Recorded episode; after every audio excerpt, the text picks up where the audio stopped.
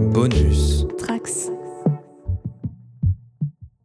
Bonjour et bienvenue sur le Quapop. Pour le troisième numéro du Quoi Lecture, je rigole parce que tout fonctionne pour une fois. Euh, J'ai tout fait dans le bon sens.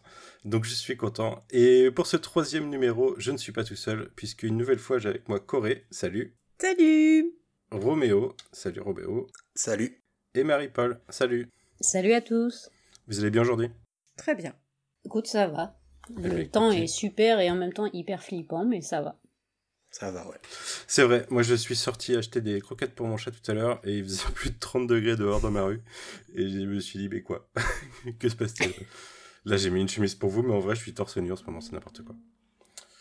Eh ben écoutez, on va se lancer et pour ce troisième numéro, on a pas mal de bandes dessinées aujourd'hui, mais euh, pas que.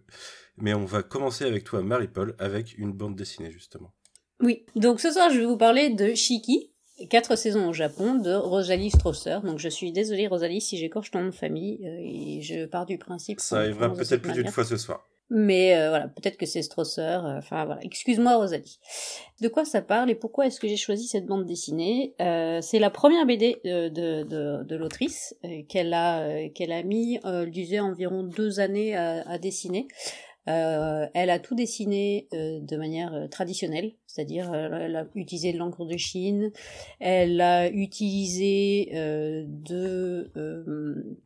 elle a fait les crayonnés, elle, faisait des tout petits storyboards genre 2, 2 cm par 5 cm. Elle raconte dans une interview que c'est absolument illisible euh, au bout d'une semaine, euh, c'est limite si elle s'en souvient.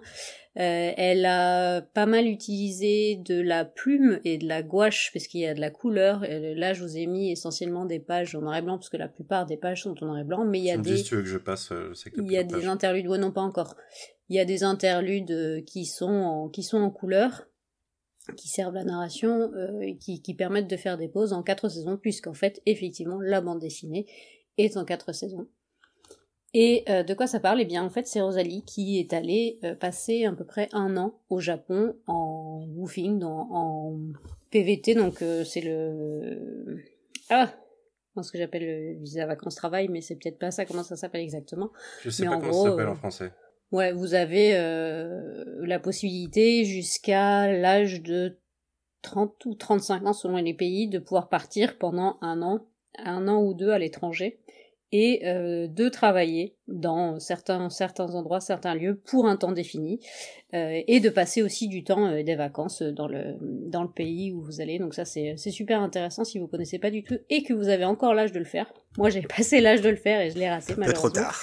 C'est super, mais bon, moi j'ai j'ai vécu en tant que fille au père à l'étranger, donc c'était une autre expérience. Je c'est recommande un- pas forcément Un, un toujours, acronyme mais- en trois lettres en français qui finit par E pour étranger, mais je me rappelle plus ce que c'est. Ouais, voilà. Euh, et elle a choisi, donc elle a, elle a choisi le Japon, euh, où elle y est allée entre euh, 2015 et 2016, parce que bah, elle, est, euh, elle dit qu'elle est, elle est fan de, de manga depuis, euh, depuis jeune, euh, qu'elle aime les, les mangas des années 70, euh, qu'elle est hyper inspirée par euh, Shigeru Mizuki, euh, par euh, Tayu Matsumoto et par euh, Gillian Tamaki, qui elle est une autrice canadienne mais euh, d'origine asiatique. Et donc c'est pour ça que je vous ai listé sur la page de présentation du livre quelques titres que vous pouvez éventuellement lire si vous ne les connaissez pas de ces, de ces autoristes euh, qui sont euh, parmi moi aussi euh, certains, certains et certaines de mes préférés depuis, depuis très longtemps. Et donc, on est dans une bande dessinée racontée à la première personne, puisque Rosalie raconte son, son expérience. Je me dois de vous prévenir ici, de faire un petit trigger warning sur le fait qu'elle subit des violences. Et elle subit des violences euh, sexuelles. Donc si jamais c'est quelque chose qui pour vous euh, est, un, est, un, est compliqué, voilà, je j'en parlerai très peu. Mais néanmoins, sachez que dans la BD, c'est euh, c'est décrit, euh, pas forcément illustré, mais ça se passe et ça a lieu. Donc voilà, si jamais vous n'avez pas envie de de- d'en lire plus, euh, ne, ne lisez peut-être pas cet album. C'est dommage parce que c'est quand même passé à côté d'un livre qui est super beau. C'est vraiment, pour une première BD, c'est assez époustouflant. Elle a un travail euh, sur la narration. Elle dit qu'elle a pas du tout écrit euh, l'album en entier, c'est-à-dire qu'elle a pas fait de synopsis, elle a pas fait de scénario, elle a tout écrit au fil du temps et que peut-être que si elle l'avait fait autrement, elle serait morte d'ennui, euh, mais que, que peut-être que c'est aussi pour ça qu'il y a parfois l'impression de flottement, mais en fait, en réalité, moi, j'ai pas du tout eu cette impression-là pendant que j'ai lu l'album. Au contraire, je trouvais que ça allait vachement bien avec sa manière de raconter les choses. C'est-à-dire que euh, elle parle de sa première expérience quand elle arrive au Japon. Elle arrive dans une maison avec d'autres personnes étrangères qui sont qui sont là euh, chez un chez un gars qui est plutôt affable, sympa, euh, qui a l'air de de, s'intéresser à leur vie, qui est gentil, euh, machin, bidule, mais bon, au fur et à mesure des, des semaines et des jours, bah, il va se passer des choses et donc il va se passer cette première expérience qui est d'une violence absolue. Et qui d'ailleurs c'est une des raisons pour laquelle elle a mis un certain nombre d'années avant d'écrire cette histoire parce que euh, elle avait besoin, euh, je pense, euh, de temps pour un peu, bah, je sais pas si c'est digéré, mais enfin en tout cas voilà, pour pour la pouvoir la raconter, il lui a fallu quelques années. Et mais ça, en vrai, il faut pas non plus réduire ce livre à cette à cet épisode-là, puisqu'en fait, en réalité, elle a malgré tout continué. elle était elle était dans une dans une région pas forcément proche de, de Tokyo. Euh, elle a quand même continué à vivre au Japon. Elle a vécu à Tokyo, où là, elle est devenue serveuse dans un bar, où elle a vraiment, euh, elle s'est vraiment euh, intégrée. Elle a rencontré plein de monde. Quand on est serveuse dans un bar, forcément, on, on crée des liens.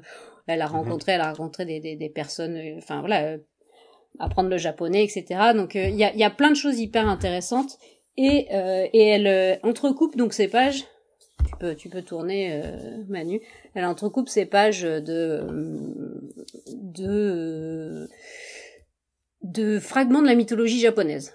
C'est-à-dire que euh, si vous connaissez un petit peu euh, le folklore japonais, vous savez que les Japonais sont très portés sur la mythologie et notamment les yokai, qui sont des créatures surnaturelles, des esprits que moi j'adore et qui justement sont recensés dans le, le, le, dictionnaire de Shigeru Mizuki que, que je vous ai listé au tout début.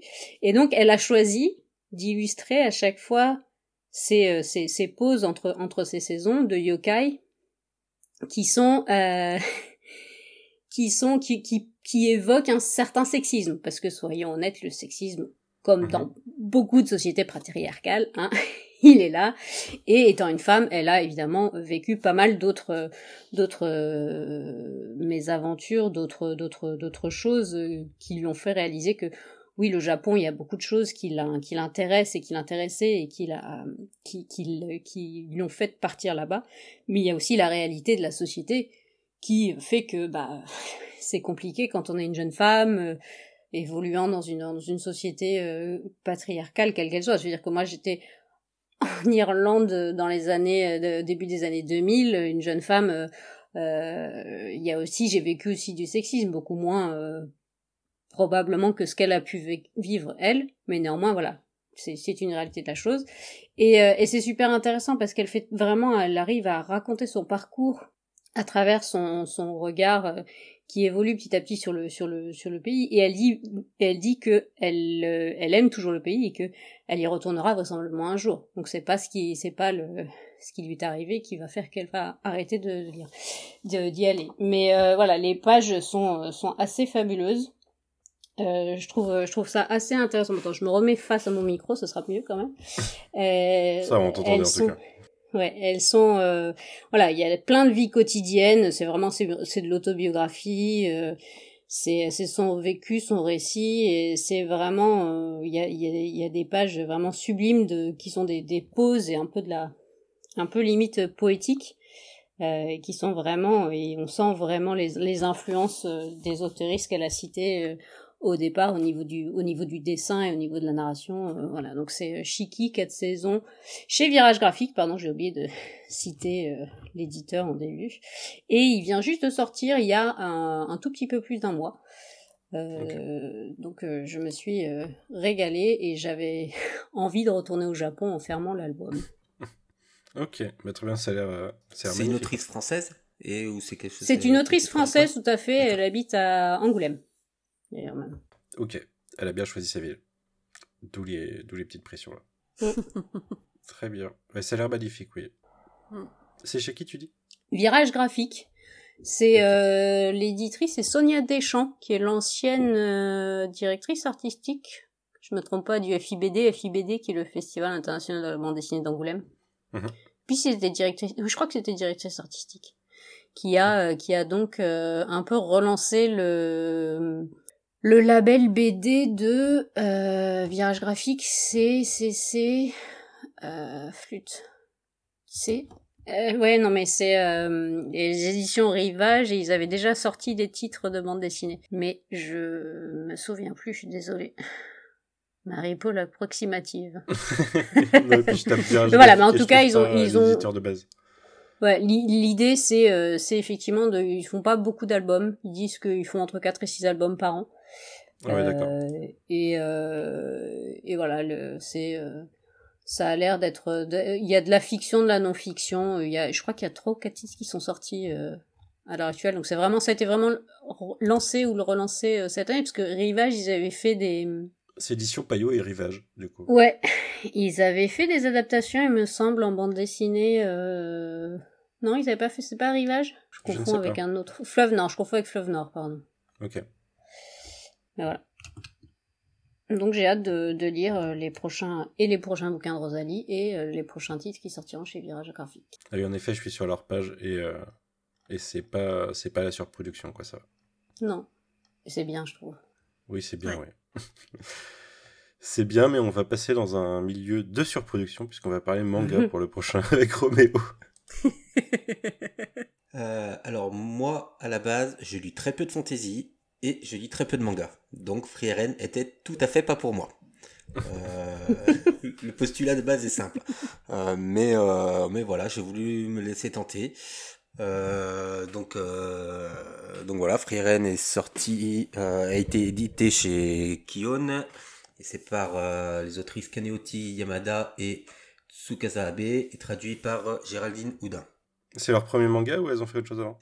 Le- la scénariste, c'est son premier, je crois, et mais pas pour le dessinateur, le, le- pas pour euh, tout ça, mais, mais je suis voilà, comme je dis, je lis très peu de mangas, donc je suis pas la- le plus à même pour parler historique euh, de, bah, de, de de manga et, et de, de- de- des auteurices. Euh, en fait, ça part d'un postulat, euh, c'est le postulat qui m'intéressait, c'est que souvent on suit la, une quête de héros dans ce genre de dans ce genre de récit d'heroic fantasy. Et là, en fait, on a euh, le- ça commence par le, le quatre héros, donc Imel, l'elfe Frieren, euh, un nain, Eisen et un prêtre euh, alcoolique, Aether, qui viennent de Important de- qu'il soit alcoolique. toujours Qui, qui reviennent, ils viennent de battre le roi des démons au bout de, ils ont, ils, ils reviennent d'une quête de 10 ans, et ils viennent de battre Ah ouais. le roi des démons. Donc on va, on ne va pas suivre leur quête, on va suivre l'après. Ah, intéressant. Donc ils reviennent, ils reviennent euh, à la capitale où ils sont accueillis en héros. Euh, et ben voilà, la- la- leur quête est terminée. Et ben qu'est-ce qu'il se passe après? Donc il faut savoir que donc le titre c'est Frieren qui est l'héroïne et donc c'est une elfe donc qui ne vieillit pas de la même manière que les autres. Donc qui n'a pas la même gestion du temps et des émotions que, que Mhm. les autres protagonistes. Donc euh, Classique elfe. Ouais, ils font toujours, il f- toujours, il faut qu'ils se démarquent. Et donc, dans le, le premier tome, même le premier chapitre, on a le temps qui passe. On a, on a déjà 50 ans qui se passent. Donc, elle n'a pas vieilli, ses compagnons si. Ils se retrouvent une dernière fois, euh, parce qu'ils s'étaient fait une, une promesse. Euh, on a le, le, le, le héros Imel qui, qui meurt, c'était un humain.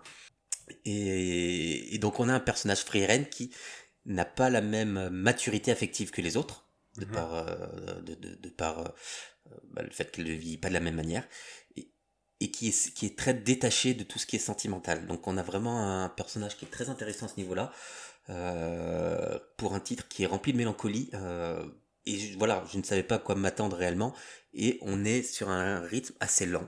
On, part, on prend tout de suite un, un timelapse de 50 ans, quelques pages après, on se reprend encore quelques années, on, se reprend encore quelques années.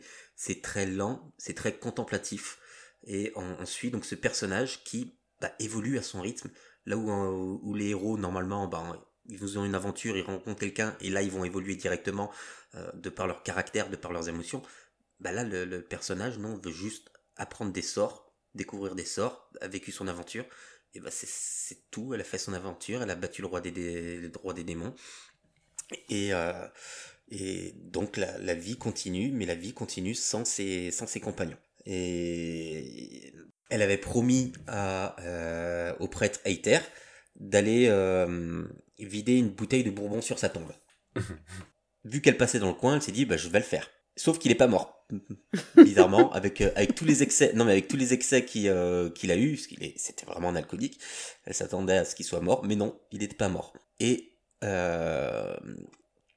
même pire, enfin même pire, il a recueilli une orpheline, Fern, qui maîtrise aussi, comme Firen, la magie.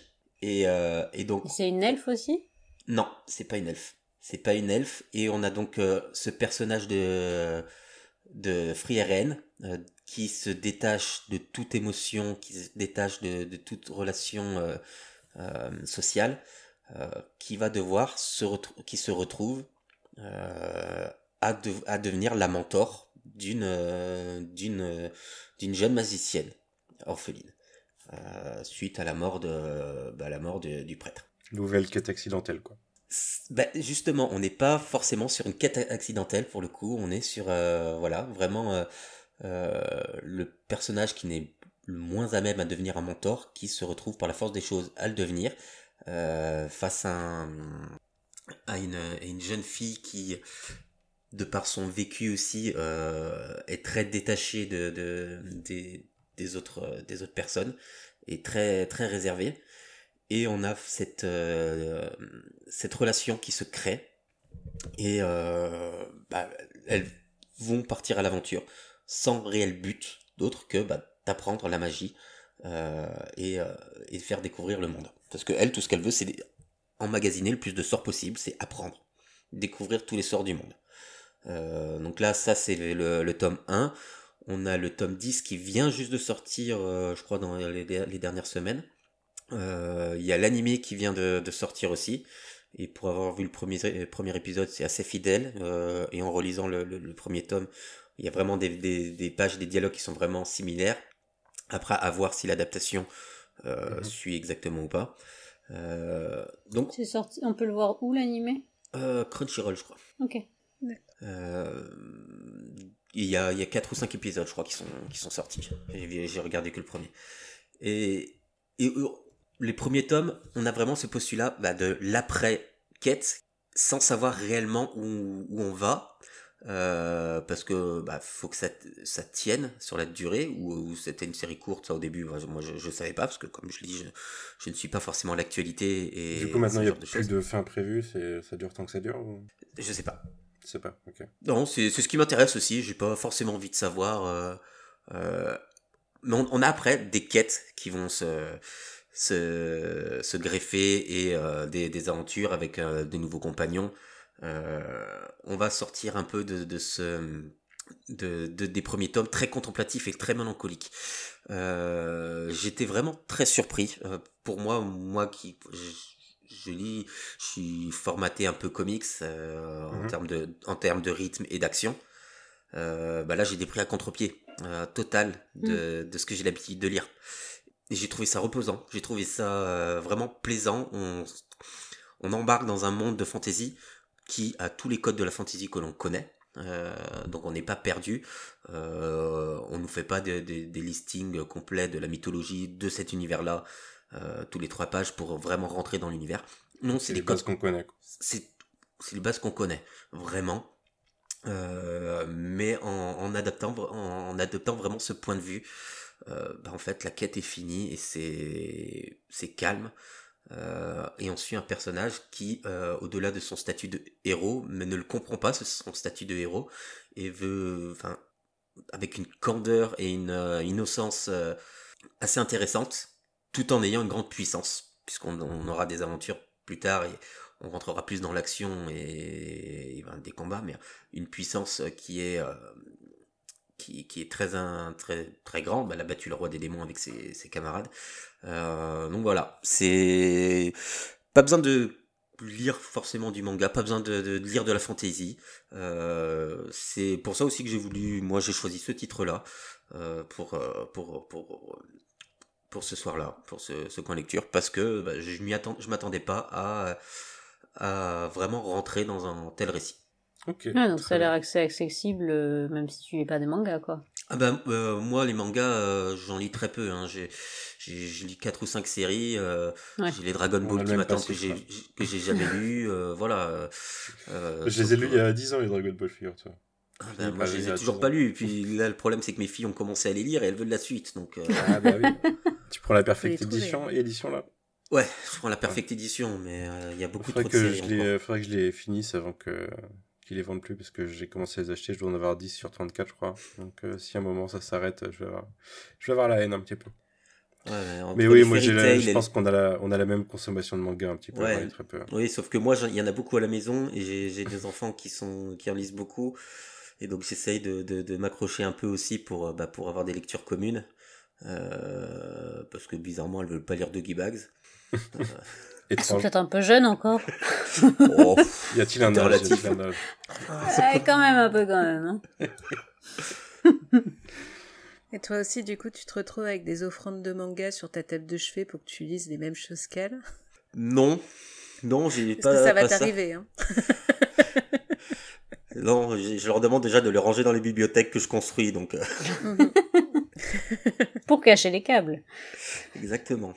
Ok, donc 10 tomes déjà sortis et on sait pas. Euh, enfin, toi, en tout cas, tu sais pas si ça s'arrête à un moment, si c'est prévu. Mais du coup, s'ils ont lancé une adaptation en série télé, de toute façon, c'est soit euh, ils vont tout adapter d'un coup, soit, soit c'est prévu pour durer un moment, quoi. Après, là, le premier épisode correspond vraiment au premier chapitre du, du tome 1. Euh, c'est quoi, c'est du 10-12 chapitres, un truc comme ça? le... De quoi? Le... Par tome. Par tome, non. Non, 9 Non, 5-6, non C'est 5-6, ouais. Ah ouais Ouais. Ouais. Ouais, je suis habitué à One Piece où il y en a entre 9 et 12 par, Il y en a 7. Ok. Et One Piece, il n'y en a pas autant, si One Piece, euh, vu que c'est 14-15 pages le, le, chapitre, il y en a euh, entre 9 et 12 par, par tome. Ça dépend. D'accord. J'ai du retard dessus, donc. Des fois, il y a un peu plus de Regarde la série, c'est plus rapide. Non, non, faut lire. on passe à la seule non BD du jour, mais ouais et franchement je suis deg. J'avais provoqué des, j'avais proposé un comics et tu m'as dit non prends le livre. Tout ça pour faire débat après. J'ai pas, j'ai pas dit non prends le livre, j'ai dit qu'il y aurait débat. ça va être la chronique du sel. Vas-y on t'écoute parce qu'il y a un twist du coup. Oui. Donc si Rome n'avait pas chuté, moi c'est un rancœur qui a mal tourné en fin de compte. C'est écrit par euh, Raphaël Dohan. Et euh, Raphaël Dohan, c'est, figurez-vous, un ancien élève de l'ENS et de l'ENA. Ça veut dire qu'il a début de CV plutôt sympathique, qu'il aura jamais de mal à trouver du boulot. Et euh, il en est à son troisième livre. Les deux premiers sont Quand Rome inventait le populisme en 2019 et Le rêve de l'assimilation de la Grèce antique à nos jours en 2021, même maintenant qu'il est magistrat au tribunal administratif. Tu me fais penser à l'espèce de même euh, rumeur d'il y a 2-3 semaines sur euh, les hommes pensent, euh, pensent à l'Empire romain au moins une fois tous les je sais pas combien de temps. C'est ça. tu joues pas pour notre camp là. Donc pourquoi je vous raconte ça surtout, c'est que apparemment le monsieur sait écrire des livres, il en a écrit deux. Tu vois. Mhm. alors après, personne, on ne sait pas si c'est bien écrit. Non, mais en théorie, en théorie, il a, bah, il a fait l'ENA et euh, voilà. Mais bon, en théorie, c'est au moins écrire une lettre. Laissons-la finir, laissons-la finir. voilà. Mais euh, donc je me dis pourquoi il écrit avec une intelligence artificielle? Parce que si Rome n'avait pas chuté, c'est une uchronie écrite avec ChatGPT et illustrée avec Midjourney. Ah, en plus, j'avais pas vu ça. Ah oui. Ah, ça, j'écris déjà. Et je me dis, le, truc doit être correct parce qu'il est magistrat, donc ça veut dire que euh, il connaît mm. les mécanismes de la propriété intellectuelle. Je le rappelle, mm-hmm. j'ai suivi un peu des études de droit, c'est en deuxième année. J'ai vérifié sur mm-hmm. mes anciens cours.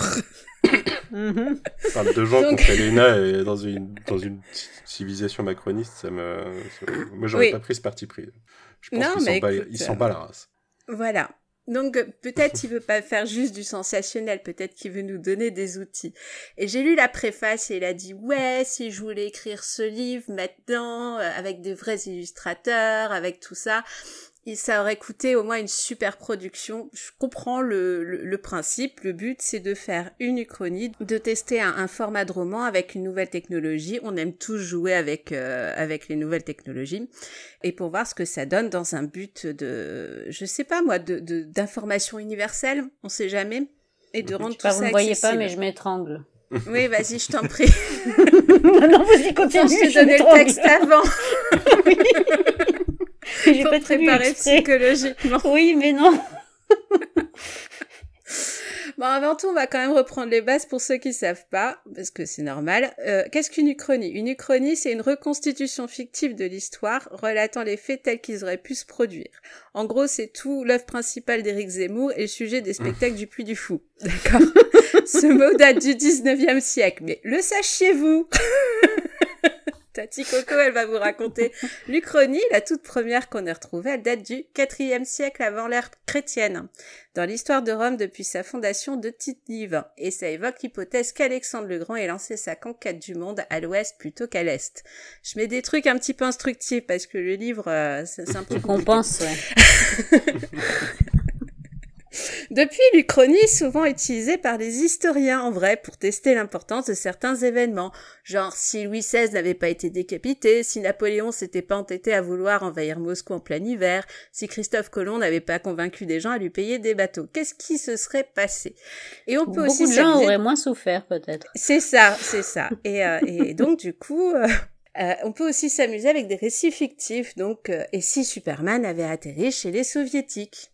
Donc qu'est-ce qui se serait passé et, je pense même qu'on a écrit des comics dessus. Ce que j'ai pas pu lire pour ce soir, par exemple. Voilà.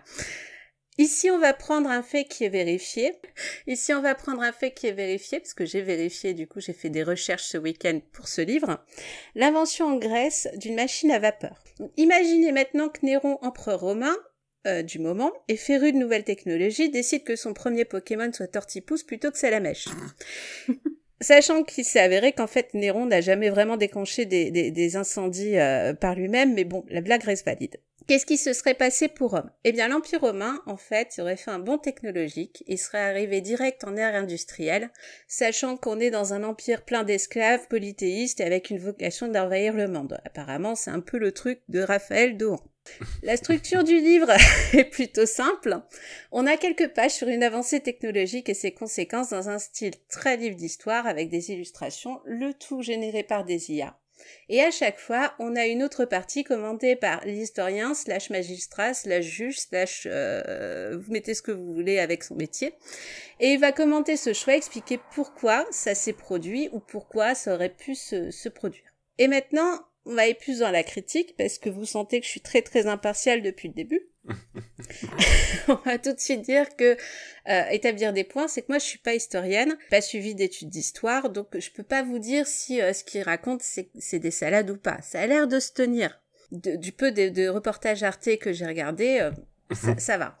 Mais maintenant, on va surtout parler de l'éléphant au milieu du livre, c'est l'utilisation des IA pour écrire et illustrer si Rome n'avait pas chuté, parce que c'est ça qui nous intéresse. On est d'accord et l'auteur nous explique en préface son processus pour obtenir le résultat final. De une, on sent qu'il s'est bien amusé avec sa petite machine et euh, on a toutes les soirées qu'on peut. Et, euh, et, il nous dit que euh, bah, qu'en fait, ça, lui permet de, de faire un, un, un, livre avec des hypothèses et, un, et un, peu plus de réalisme, mais avec beaucoup moins d'argent. Des économies, c'est bien puisque apparemment on n'est plus on n'est plus dans l'ère de l'abondance. Et donc du coup, il a utilisé euh, ChatGPT et Midjourney avec respect. Je mets des, des guillemets en audio description. Genre, il leur a dit bonjour, merci, au revoir voilà, alors il, a, il, leur a demandé leur consentement, il a demandé ah le consentement à toutes les personnes. Non, pas du tout. En fait, il a euh, juste euh, fait des réglages avec le chat pour obtenir des textes qui va le commenter plus en profondeur, pour montrer qu'il a écrit des choses lui-même. Donc tu vois bien commentaire de, écrit par l'auteur ou commentaire euh, récit euh, fait par, euh, par l'intelligence artificielle. Et en termes d'illustration, on a plutôt des fausses photos, des sculptures alternatives, des objets, des mosaïques qu'effectivement, on peut comprendre que euh, il a pas, fait des tableaux de via mid-journée. Par contre, qu'est-ce qui me dérange avec ce livre? C'est que l'auteur il est présenté déjà comme un spécialiste de l'Antiquité romaine. Et euh, moi je sais pas vous, mais un mec qui écrit juste deux livres sur l'Antiquité, alors qu'il est magistrat, euh, ça me pose un peu de soucis. Euh, pour moi, il est plus magistrat, il a été prof d'histoire. J'ai appris aussi qu'il avait fait des études de lettres. J'ai poncé sa biographie hein, pour trouver un lien. Effectivement, il écrit bien, c'est mignon. Et, euh, et pour moi, même s'il s'y connaît, même s'il s'y connaît, c'est pas un spécialiste. Euh, ça peut être bah, un... Le culot de l'homme blanc, quoi. Oui, c'est ça, c'est un vulgarisateur à la rigueur. On appelle ça le syndrome Laurent Dutch, non? Oui, c'est ça. ça ouais. Ou, ou francopan, enfin, tu choisis, tu... Laurent Dutch, il est révisionniste en plus, donc c'est encore plus compliqué. Euh, Francopan aussi, en fin de compte, parce qu'il a déplacé Alésia. Mais passons. Alors, euh... mais donc, euh, en gros, comment, comment on va faire avec ça? Je sais pas par quel bout le prendre en fait, parce que il nous sort qu'il n'aurait pas pu sortir ce livre parce que ça aurait coûté trop cher. Déjà, c'est un mytho. C'est un mytho, mais bon, c'est pas grave. Mais et puis, en plus, il nous avance le fait que euh, c'est une démarche scientifique. Mm-hmm. Il y a deux semaines, vous vous en souvenez, j'ai présenté un livre qui s'appelait Travailler encore. Et il y avait plein de gens qui commentaient des récits de euh, d'écrivains de SF. Pourquoi on n'aurait pas pu faire ça ici? C'est-à-dire, il pond un scénario euh, chat GPT, il demande à des euh, à des historiens, des vrais, hein, tu sais, euh, où c'est c'est vrai métier tout ça, et il demande de juger plus ou moins l'Uchronie de, euh, de ce truc, tout en expliquant le, le, processus. La vraie question, c'est surtout est-ce que euh, il a pensé à demander, il a pensé à demander l'avis de ses historiens, ou est-ce que ces historiens ont dit non, c'est possible, ou est-ce qu'au moins il y a pensé? Parce que mine de rien, ChatGPT, qu'est-ce qu'il a fait? Il a pompé tout le travail de tous les historiens plus ou moins sérieux, mais sans faire de tri, pour nous pomper une, une uchronie. Ouais, c'est ça qui me, qui me dérange vraiment. c'est bizarre, hein, mais ça me dérange. Mm-hmm. Et puis c'est surtout, moi, à la rigueur qu'on utilise ChatGPT dans, ou, ou même Midjourney ou euh, d'autres trucs dans, dans ce truc pour faire une illustration, pour faire un travail d'étude dans un lycée, dans un collège ou tout ce qui a sous la houlette de quelqu'un. Là, je me dis qu'il y a aucun souci. Mais là, on est en train de vendre un livre qui a coûté 20 balles en fait. Donc euh, quelque part, il a, il a utilisé le travail euh, du, du, du, de, de, de, centaines de chercheurs. Et surtout euh, dans, dans, dans, un livre, quand tu, quand, quand tu regardes le, le prix d'un livre, euh, il, y a, il y a les droits d'auteur, il y a les droits d'illustration, enfin c'est tout un pourcentage qui est fait. Mmh Ceux qui le savent le diront beaucoup mieux que moi, mais dans ces cas-là, le pourcentage d'illustration, il va où? Parce que là, c'est une intelligence artificielle, tu vois, qui, qui l'a fait. Donc le, le, le, pourcentage, il va où? Il va dans la poche de Raphaël Dohan. On peut comprendre s'il a envie de s'acheter une nouvelle voiture ou un nouveau siège de magistrat. C'est ça, justification, Mais, euh, probablement. Voilà, je sais pas. Donc ça, tu vois, et, et c'est là où je me dis qu'il y a, a d'autres questions qu'il faut qu'on qu'on se pose, dans le sens où euh, je peux comprendre qu'on qu'on qu'on expose le fait que euh, on utilise des intelligences artificielles pour nous aider à travailler.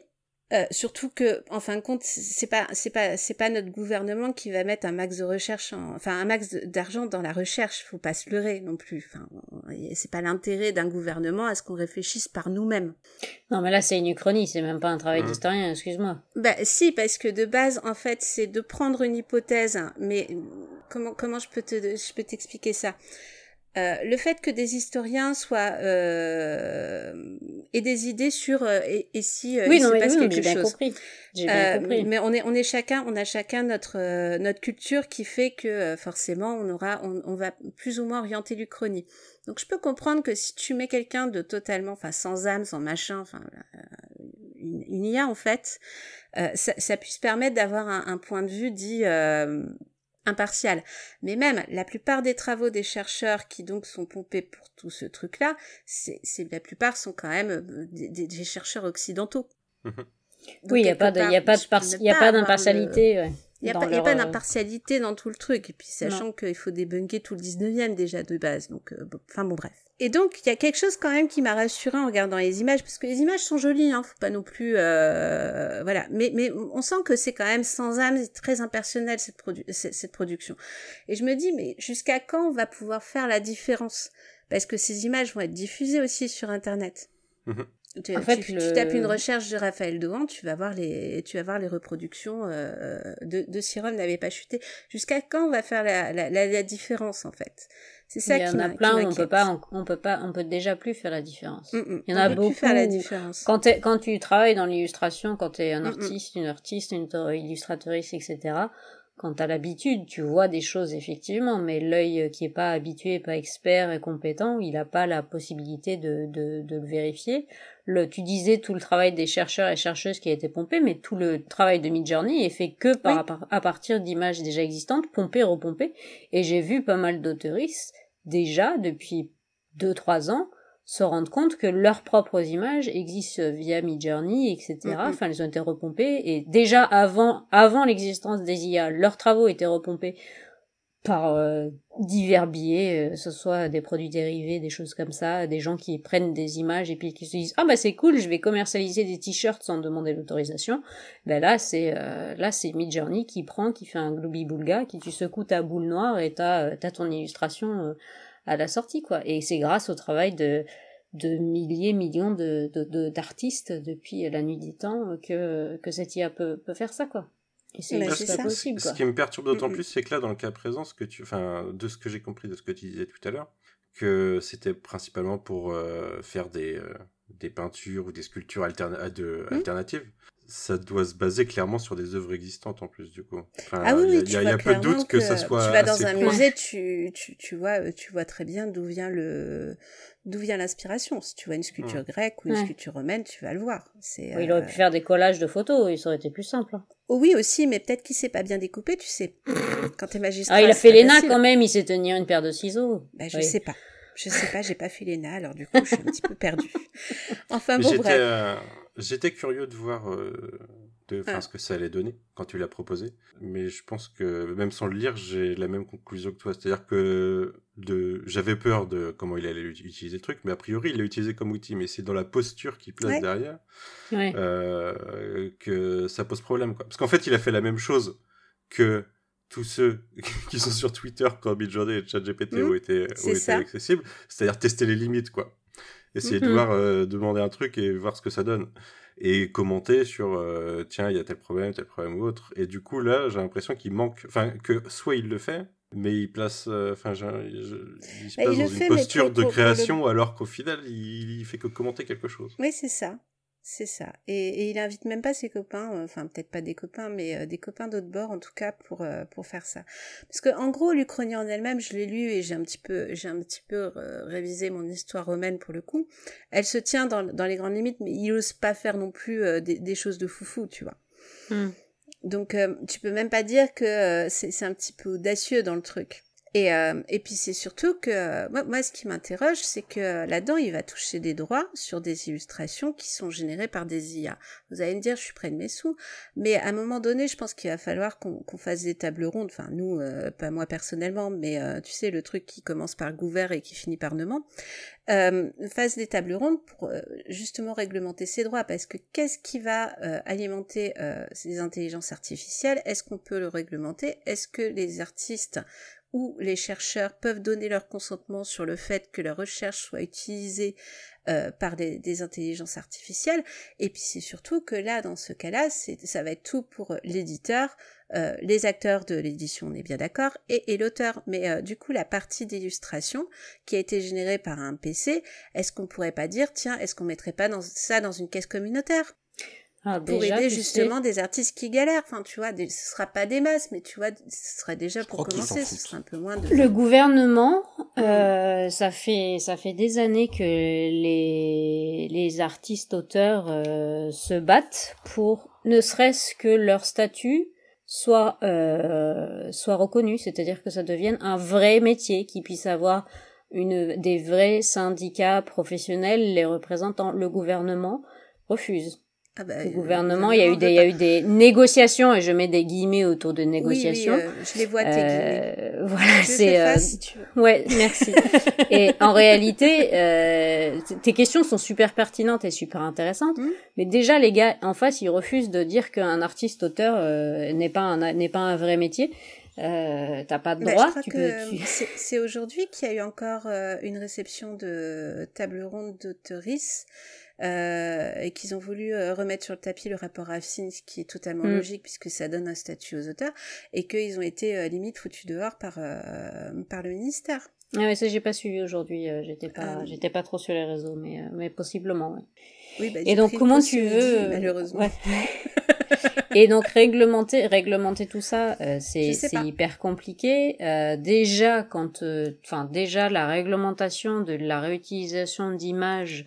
En citation, etc. Euh, c'est assez complexe. Tu peux quand même trouver des, des choses et euh, tu es censé normalement, euh, à partir d'un certain certain pourcentage d'utilisation, censé reverser des droits. Tu es censé comme quand tu quand tu utilises une musique qui n'est pas la tienne mm. dans une vidéo, un machin, tu, tu reverses un pourcentage à la personne qui l'a qui l'a créé t'es censé payer. Et donc le monsieur qui dit oui, euh, ça coûterait trop cher, mais mon gars, les gars, ils ont pas fait l'ENA, ils galèrent de ouf pour pouvoir euh, payer leurs factures. Il y a, il y a, il y a, en tout cas dans les autrices, il y a plus de 50% de ces autrices qui vivent en dessous du seuil de pauvreté. Ouais, qui peuvent même pas prendre de, euh, de, de, congé de, de ça. maternité, par exemple. C'est ça. Et quand elle, quand l'URSSAF leur répond, quand la Sécu veut bien mm. leur répondre, parce qu'il y en a, elles ont mis deux ans à avoir été payées de leur congé de maternité quand même. Et, euh, et non, c'est une, c'est un, une précarité. Moi, ça me fout en rogne de lire que tu veux utiliser ça comme un outil, que tu veux le tester. Je suis pas d'accord, mais j'entends ton argument. Tu me dis, c'est parce que ça coûte trop cher. J'ai envie de hurler. Bah, c'est surtout dire, euh, j'ai envie de le secouer comme un poignet, euh, le monsieur, quoi. Il, envie de, il, aurait pu, je te dis, euh, inviter, euh, inviter quelques autres chercheurs pour dire au moins participer, quoi. C'est ça qui me. C'est qui la maison d'édition? Passé composé. Hmm. Voilà. Je sais pas qui c'est. Moi, au-delà même, euh, au-delà même de toute la problématique des droits d'auteur et, euh, et, de la hmm. propriété intellectuelle, il y a autre chose qui me perturbe dans l'utilisation de, de ChatGPT et autres pour des contenus historiques, en l'occurrence, hmm. c'est que ça se base sur tout. Ça se base sur tout. Et tout. Euh, ça tout, texte historique ou tout, euh, tout livre historique d'histoire a été écrit euh, par quelqu'un qui répond à un dogme officiel ou officieux de l'histoire, quoi. Enfin, une vision dogmatique de l'histoire. Et du coup, il n'y a pas de, il a pas, il a pas le commentaire, le commentaire objectif sur euh, les inspirations du que qu'utilise ChatGPT. Et du coup, hmm. en fait, ça, ça devient une, une bouillie d'informations pas fiables de base et qui devient une, une sorte de, de livre officiel, quoi.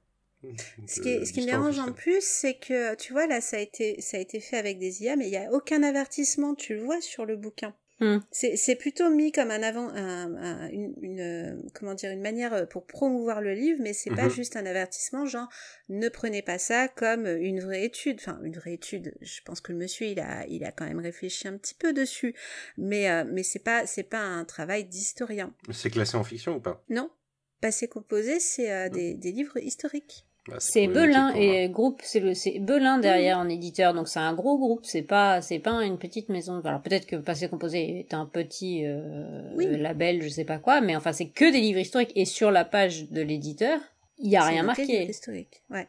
C'est ça qui me dérange. Ouais, moi aussi ça me dérange. C'est un des historiens de l'Antiquité les plus talentueux de sa génération, déjà mmh. auteur de plusieurs livres récompensés par des prix prestigieux. Ouais. Et un beau CV, hein. il s'est plongé, il s'est plongé en IA générative afin d'en tirer le plus grand profit pour dominer la machine et comprendre comment l'histoire pouvait s'articuler avec ces nouveaux outils. Au secours. Mm, mm. Mais je te dis, pour moi, euh, tu peux utiliser une IA dans un cadre universitaire. Oui, pour des recherches, dans un cadre privé, dans un cadre ludique. Tu peux l'utiliser, ça me pose aucun souci. Mais là, tu vois, là, ça a été, euh, ça a été mis comme argument euh, marketing le mm. projet est intéressant et c'est vrai que bon, on sent qu'il a étiré la sauce avec des illustrations pour faire ses 200 pages aussi. Hein. Mais euh, je comprends l'immersion, je comprends l'immersion parce que c'est vrai que c'est chouette, mais euh, je sais pas, ils auraient pu aussi euh, prendre une bande de reconstituteurs, euh, ils auraient pu euh, faire un concours pour des illustrateurs. Ouais, avec, mais euh, ça aurait Non. coûté trop cher. Non, non. Ça Non, non, non, non, non, non, non. Concours Non, mais- pour des illustrateurs. Non, son, non, on va encore plus se fâcher. Roméo, Roméo, Oui, il non, mais rien un depuis tout à l'heure. rémunéré, Oh. tu vois. Enfin, je sais pas, je, je- j'essaie de trouver des solutions, mais. Non, non, non, non, non. Mais il me dit Non. qu'il a des problèmes d'argent, ce garçon, pour faire des livres. J'essaie de trouver des trucs. Bah, et qu'il en fasse pas dans ces cas-là, ou qu'il demande des aides au Exactement. CNL comme tout le monde. Oui, bah, apparemment, Voilà, il sait peut-être pas remplir le formulaire euh, B51. Et il a fait l'ENA, il s'est rempli un formulaire. hein. Justement, c'est c'est les genres de personnes qui savent très bien remplir les formulaires euh, C'est quand ça. il faut. Ah bah, au euh, tribunal récupérer. administratif, oui, quand même, hein, mais... Donc voilà. Donc euh, je vous dis, c'est un, c'est un rencard qui au départ était un peu sexy, mais non, non, Ouais. je repartirai pas avec ce Pas soir. convaincu. Je suis désolée. Bah, nous non plus, on n'est pas convaincus. Non, non, non. Enfin, moi, je ne le suis pas. Mais au moins on a posé des bonnes questions et ça c'était cool. C'est vrai. Je suis allé voir son, son, son Twitter, euh, justement, Ah. là, pendant que tu parlais. Ah, alors. Ah toi t'as maté la, la page de profil, tu Est-ce qu'il c'est est la- La révisionniste chance physique. Faut rester calme. Ok, bon. Ouais. On passe au dernier titre du jour. Et Non, mais enfin, je suis désolé, Oui. mais il a une, il a une vision Vas-y. des auteurs, des auteurs et des artistes qui. qui- Vas-y, vas-y, raconte du mienne. coup. Tu as l'air d'avoir des exemples tout, en quelques vraiment. tweets. là. Non, non, non, c'est. Non. Si, si, t'as commencé, tu finis, tu tisses. Allez, ne craque pas, on est là avec toi. C'est non, mais je, je- ce que- ce que tu dis, la manière dont oui, j'ai pas d'argent, donc euh, le, le, euh, donc il a utilisé euh, Midjourney pour ça, mais ah, mais non, mais ça déjà, c'est c'est même pas. Oui, l'argument est invalide, ouais. euh, mais Ah, rien que- il a un de- Twitter blue, le mec. Déjà, rien que ça, c'est red Ah bah flag. ouais, d- déjà Déjà. c'est mort. ouais. J'ai vu déjà, j'ai vu passer des gens aujourd'hui, des gens que je suis. Ah tiens, je me suis amusé avec euh, avec l'IA. Voilà ce que ça me sort. Ah mais ça Déjà, toutes les c'est- semaines, il y a un nouveau truc avec l'IA ouais. et toutes les semaines. Ah, mais Là c'est euh, photos de ça- classe en ce moment, je crois. Je peux pas. Ouais, pour moi, ouais, c'est quelque ouais, chose, ouais, j'ai- un ça, rapport aux auteurs, j'ai un rapport aux artistes qui à part aussi. Donc euh, Ouais non, je pense qu'on est tous, euh, on a tous la même on est tous idée au ici, même hein. euh, truc, mais il fallait, euh, il fallait que, Il fallait sortir. après, euh, moi, je vais enlever les cadres que j'ai sur le mur. Je vais mettre des, des cadres numériques et je vais demander euh, à mid-journée euh, tous les tous- toutes les 30 minutes de me, de me sortir un nouveau script et voilà quoi. Cela dit, ce qui me fait bien plaisir, c'est que les NFT aujourd'hui se cassent la gueule. ça, ça me fait tellement plaisir. Les mecs qui ont payé des couilles en or, parce que là, c'est des couilles, hein, c'est même pas des ovaires, hein, et qui se retrouvent avec des trucs qui valent 30 centimes. Je suis bien contente, c'est cher. Mais il n'y a pas un député ou un mec comme ça qui a, dit la semaine dernière qu'il faut aller là là. Et... Si, si, si, Ah ils bon ont sorti un truc sur les NFT la semaine à dernière, le gouvernement, ouais. ouais. Ouais, ils sont bien à l'heure, ouais. C'est génial. Donc, au cas où vous n'auriez pas compris, je suis anti-NFT, anti-Midjourney, Ouais. ce genre de choses. Je pense qu'il faut investir dans MySpace aussi. hein. Bon, allez, passons au Le dernier titre. gouvernement, il a deux doigts de nous dire que Skyblock c'est le futur quoi. Putain. Oh là là, ah oui, je, je, je lis son tweet sur la proposition pour résoudre à la fois le problème des revenus de droit d'auteur et... Oula. Ah mais ils se Euh, sentent Ah, drôles. Raconte. Oh, Ils se sentent drôles. Attends, je te passe mon bol de sel Ils, se Alors. sentent drôles et ironiques quoi. C'est ah bah vous Une- voyez en fait. Mais- 1. Rétribuer chaque auteur dont l'œuvre a contribué à l'entraînement d'une IA. 2. Rétribuer les auteurs qui ont inspiré ces auteurs selon la même logique. 3. En fait, rétribuer uniquement Homère puisqu'il a inspiré tous les autres tous les auteurs suivants. Quelle 4. rhétorique de merde. Homère étant mort, indemniser ses descendants. 5. Homère étant mort il y a 28 siècles, tout le monde est d'une manière ou d'une autre descendant d'Homère. 6. Par conséquent, verser à tout le monde l'Ilia- l'Iliade. C'est donc un acronyme. Accrochez à vos, à vos slips. Indemnité littéraire due à l'intelligence artificielle destructrice d'emploi. 7. Problème du revenu universel et des droits d'auteur réglés avec un smiley qui met des Je le déteste dames. plus à chaque seconde. J'ai Alors ne, ne google Envie pas pour dire voir à quoi il ressemble parce que je t'annonce que tu vas encore plus le détester. Ah. Je le porte. Permanent dans la tête, de toute façon. donc, J'aime euh, pas, Ah, mon Dieu, pas oh là là. sur les gens. Ouais. J'ai posé mon Non, téléphone. vrai, on attaque pas le physique, mais j'ai Darmanin Manu, passe, passe, passe à ton comics. je Ouais, suis en train de, j'hyperventile.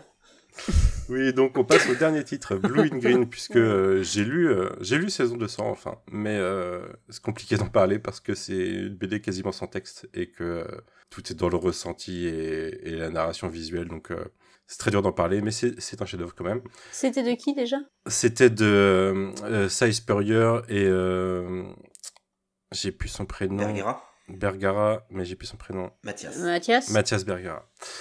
Merci. Euh, du coup, c'est Blue in Green d'un autre, euh, d'un autre très bon auteur. Alors, je vous ai dit il y a quatre semaines, quand je vous parlais de Tom King, que c'était un auteur dont je prenais tous les titres. Et ben, Ramvi, euh, c'en est un autre. Et le troisième, c'est, enfin, la, la troisième, c'est Mariko Tamaki.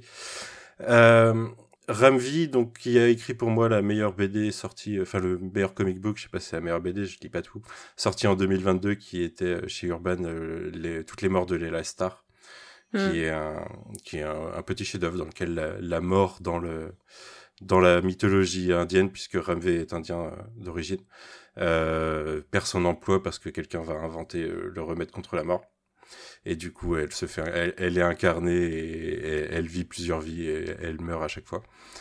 C'est un une- bien. une, très belle BD et magnifique en plus. Et du coup euh, je me suis c'est ce qui m'a fait me pencher sur Ramvi à ce moment-là donc je rattrape petit à petit et les publications euh, arrivent petit à petit en France puisque euh, alors il écrit des comics depuis 2016 hein, Ravi mais euh, il a été publié Blue and Green est sorti en 2020 euh, chez Image et est arrivé en début de- début 2023 en janvier je crois chez iComics. Donc qu'est-ce que c'est? Donc écrit par Ramvi et illustré par Anand RK, vous verrez après mais je je serai pas original en disant comme tout le monde que c'est un héritier de Dave McKean et Bill Sienkiewicz. Euh, J'ai les l'impression d'entendre First Prince là. Mec.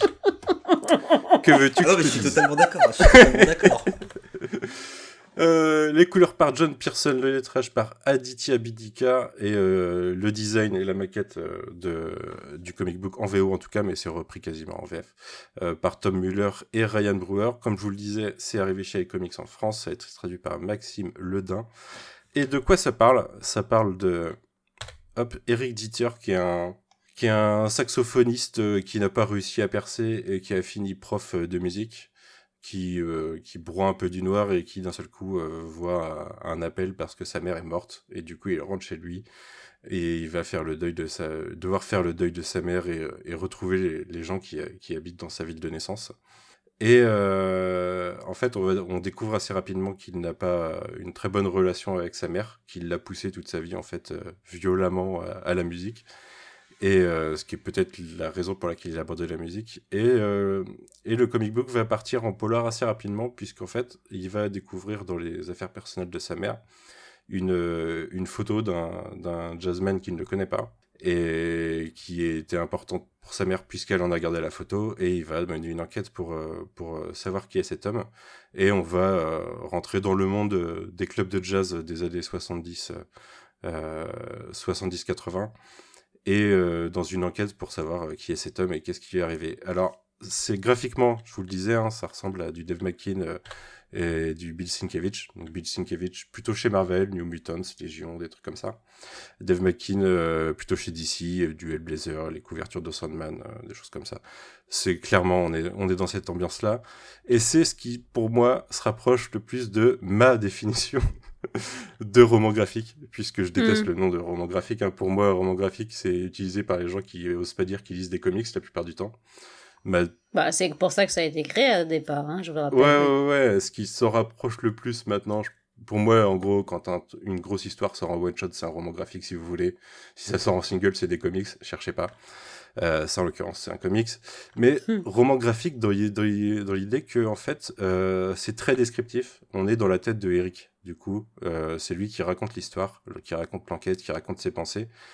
Et ça ne fait que mettre en image ce qu'on ce qu'on lit. Tout ce que tout ce qu'on voit euh, est écrit ou euh, est une extrapolation de ce qui est écrit. Qui c'est, Donc la ça- colo? Qui c'est à la colo, c'est Pearson, John Pearson. Ouais. Il y a un vrai truc euh, qui fait, enfin, qui justement le fait sortir de ses influences, je trouve, que vous Mm. citez, la McKean et Sienkiewicz. La, coul- la couleur lui donne un vrai, euh, La couleur me rappelle, enfin, ça me fait plus penser, j'ai totalement oublié son nom. Mince. Je cherche depuis tout à Euh, l'heure à qui ça me fait penser aussi. Moi, ça me euh, fait penser à, mince, la...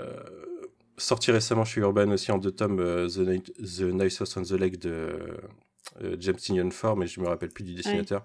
Et les colos me font vachement penser à ça aussi. Sinon, ça fait un peu de Jordi Belair. Ouais, ça mais, fait Jordi euh, Belair aussi, ouais. Assez. Mais non, c'est John Person. Je sais plus ce qu'il a fait, John Person, mais je, je connais son nom. Donc il a fait euh, quelques comics que j'ai lus, c'est sûr. Qu'est-ce que je voulais dire? Oui, du coup, c'est écrit comme un roman, quasiment. Et euh, donc, c'est un roman illustré.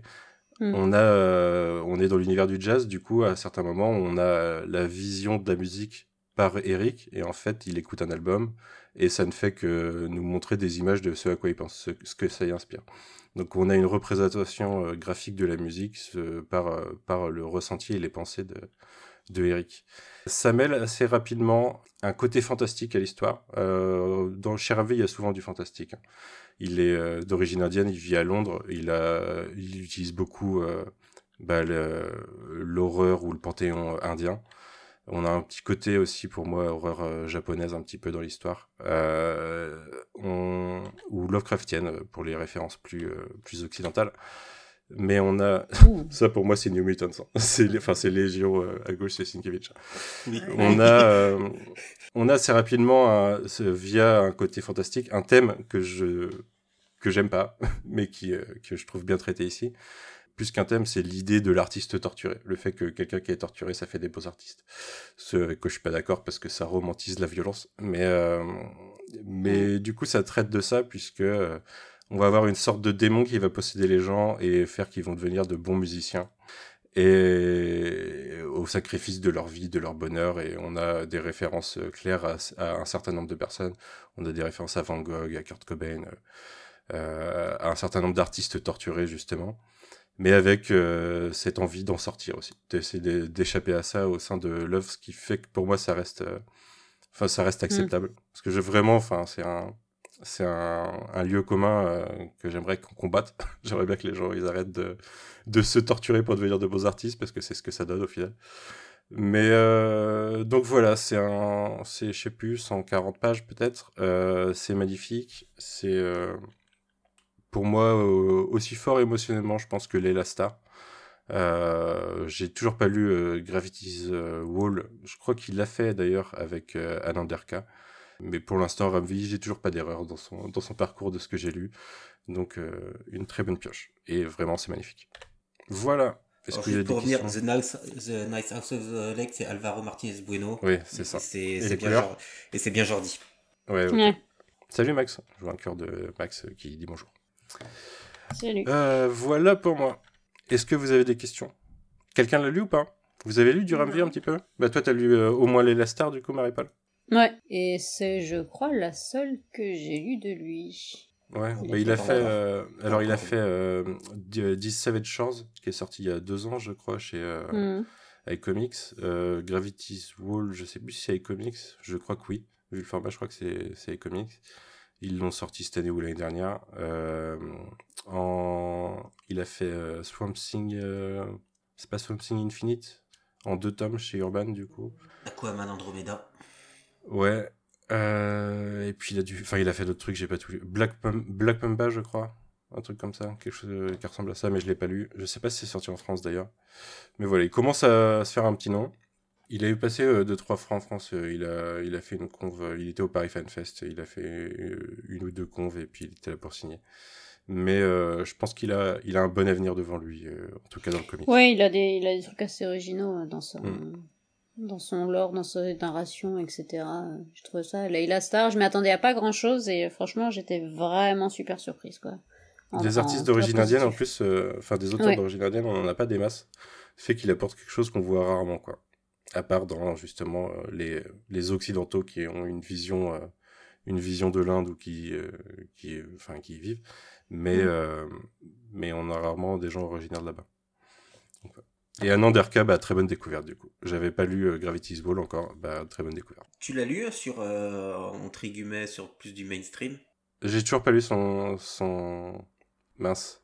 Il a fait Catwoman un petit peu, je crois. Ouais, il a, il a fait du. Euh, il a fait du Batman, il a pas fait de sur du Marvel Dark Web? Il a pas fait. Ah, je sais pas. Chez Marvel, je sais pas. Mais euh, j'ai toujours pas lu Catwoman et j'ai toujours pas eu son, euh, son Swamp Thing. Pour l'instant, j'ai lu que, euh, que, son, que ses créations, quoi. Mais bon. Vu. euh, Après, euh, s'il est, s'il est comme James Tynion, en l'occurrence, James Tynion, j'aime pas du tout ce qu'il fait en, en, en mainstream et j'adore ce qu'il fait en indé. Donc... Il a Hmm. fait du Venom? Il a fait du Venom, ok. T'allais dire, Mary Paul Ouais, Blue and Green a eu le l'Eisner Award de la Best Painter euh, Multimédia Artist euh, pour Ouais, euh, Anderka pas. et John Pearson ouais, en 2021. Parce que je, je cherche euh, ce qu'a fait d'autre le, le coloriste. Et je vois Mindset chez Volt, mais je l'ai pas lu. Et je ne dirai pas chez qui ça sort parce que je suis fâchée avec ces gens. ok, très bien. Grand le sel, Marie-Paul. Eh bien, c'est fini pour nous. Je sais pas si des gens ont des questions, je sais pas s'il y a des gens.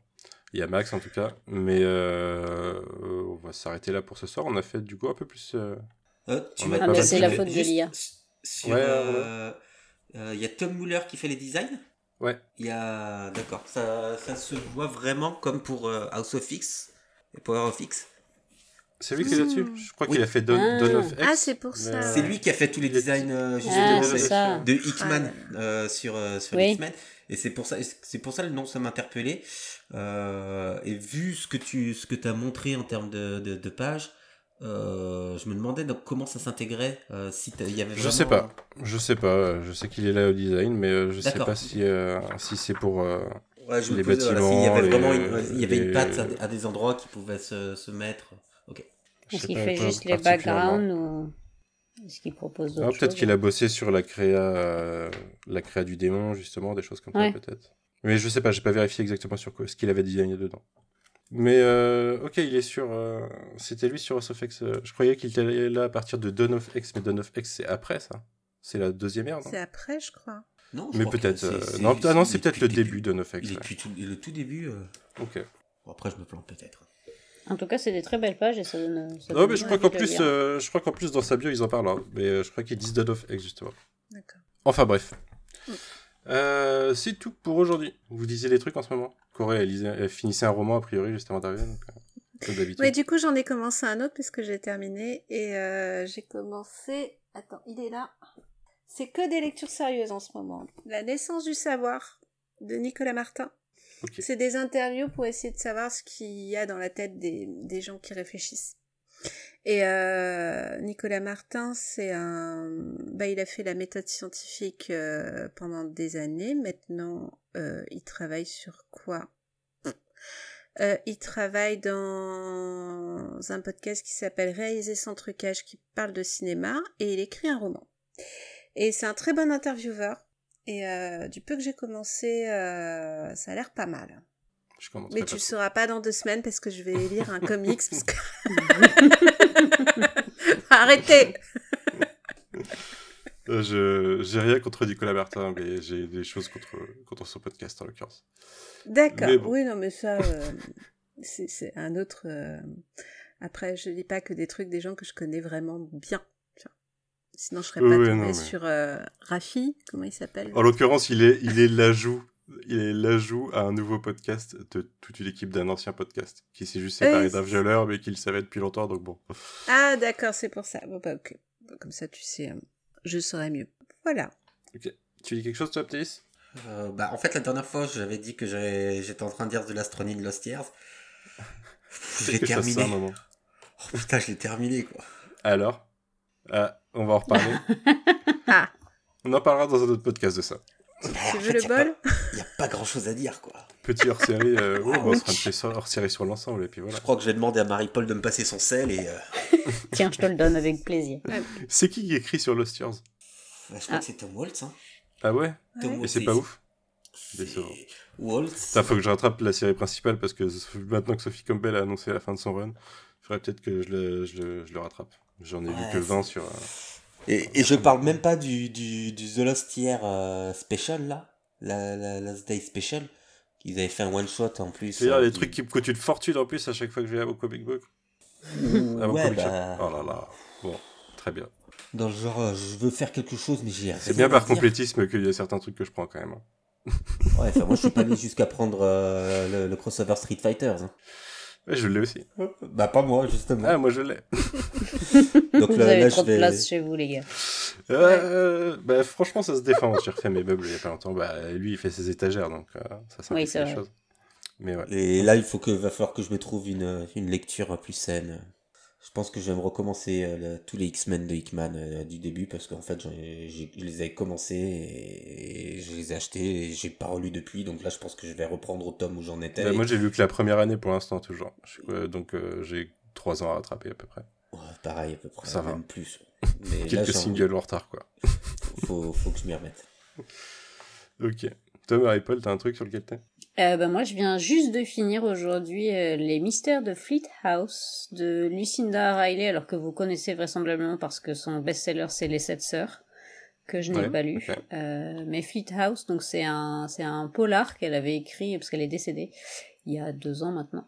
Euh, en 2006, donc c'est un titre qui a été édité à titre posthume par son fils euh, et traduit par Et ça se lit tout seul, j'avais envie de lire un polar euh, assez enfin ça se passe dans un dans le Norfolk, dans une région au nord de Londres euh, dans un pensionnat, il y a y a un, élève qui euh, qui, décède euh, malencontreusement et de fil en aiguille, on se rend compte qu'il y a plein de choses euh, bah, c'est littéralement un fil qui se déroule au fur et à mesure pour comprendre qui est-ce qui a tué, mais pourquoi et d'où et comment. Il y a plein de destins euh, de croisés du passé, du présent qui se qui s'entremêlent. Et ça marche plutôt bien. J'ai dévoré ça ce week-end. Ok, ok. Bah moi, écoutez, j'ai euh, fini Blue Green hier et j'ai rien lu depuis.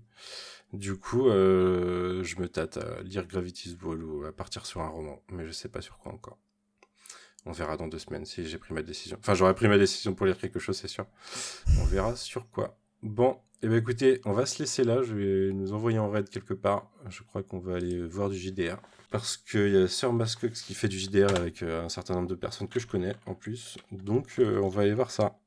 Et ben écoutez, merci à vous. Et puis, euh, on se retrouve bientôt. Et puis, euh, à dans deux semaines. Salut. Salut. Salut, bonne Salut. soirée. Bonus. Trax.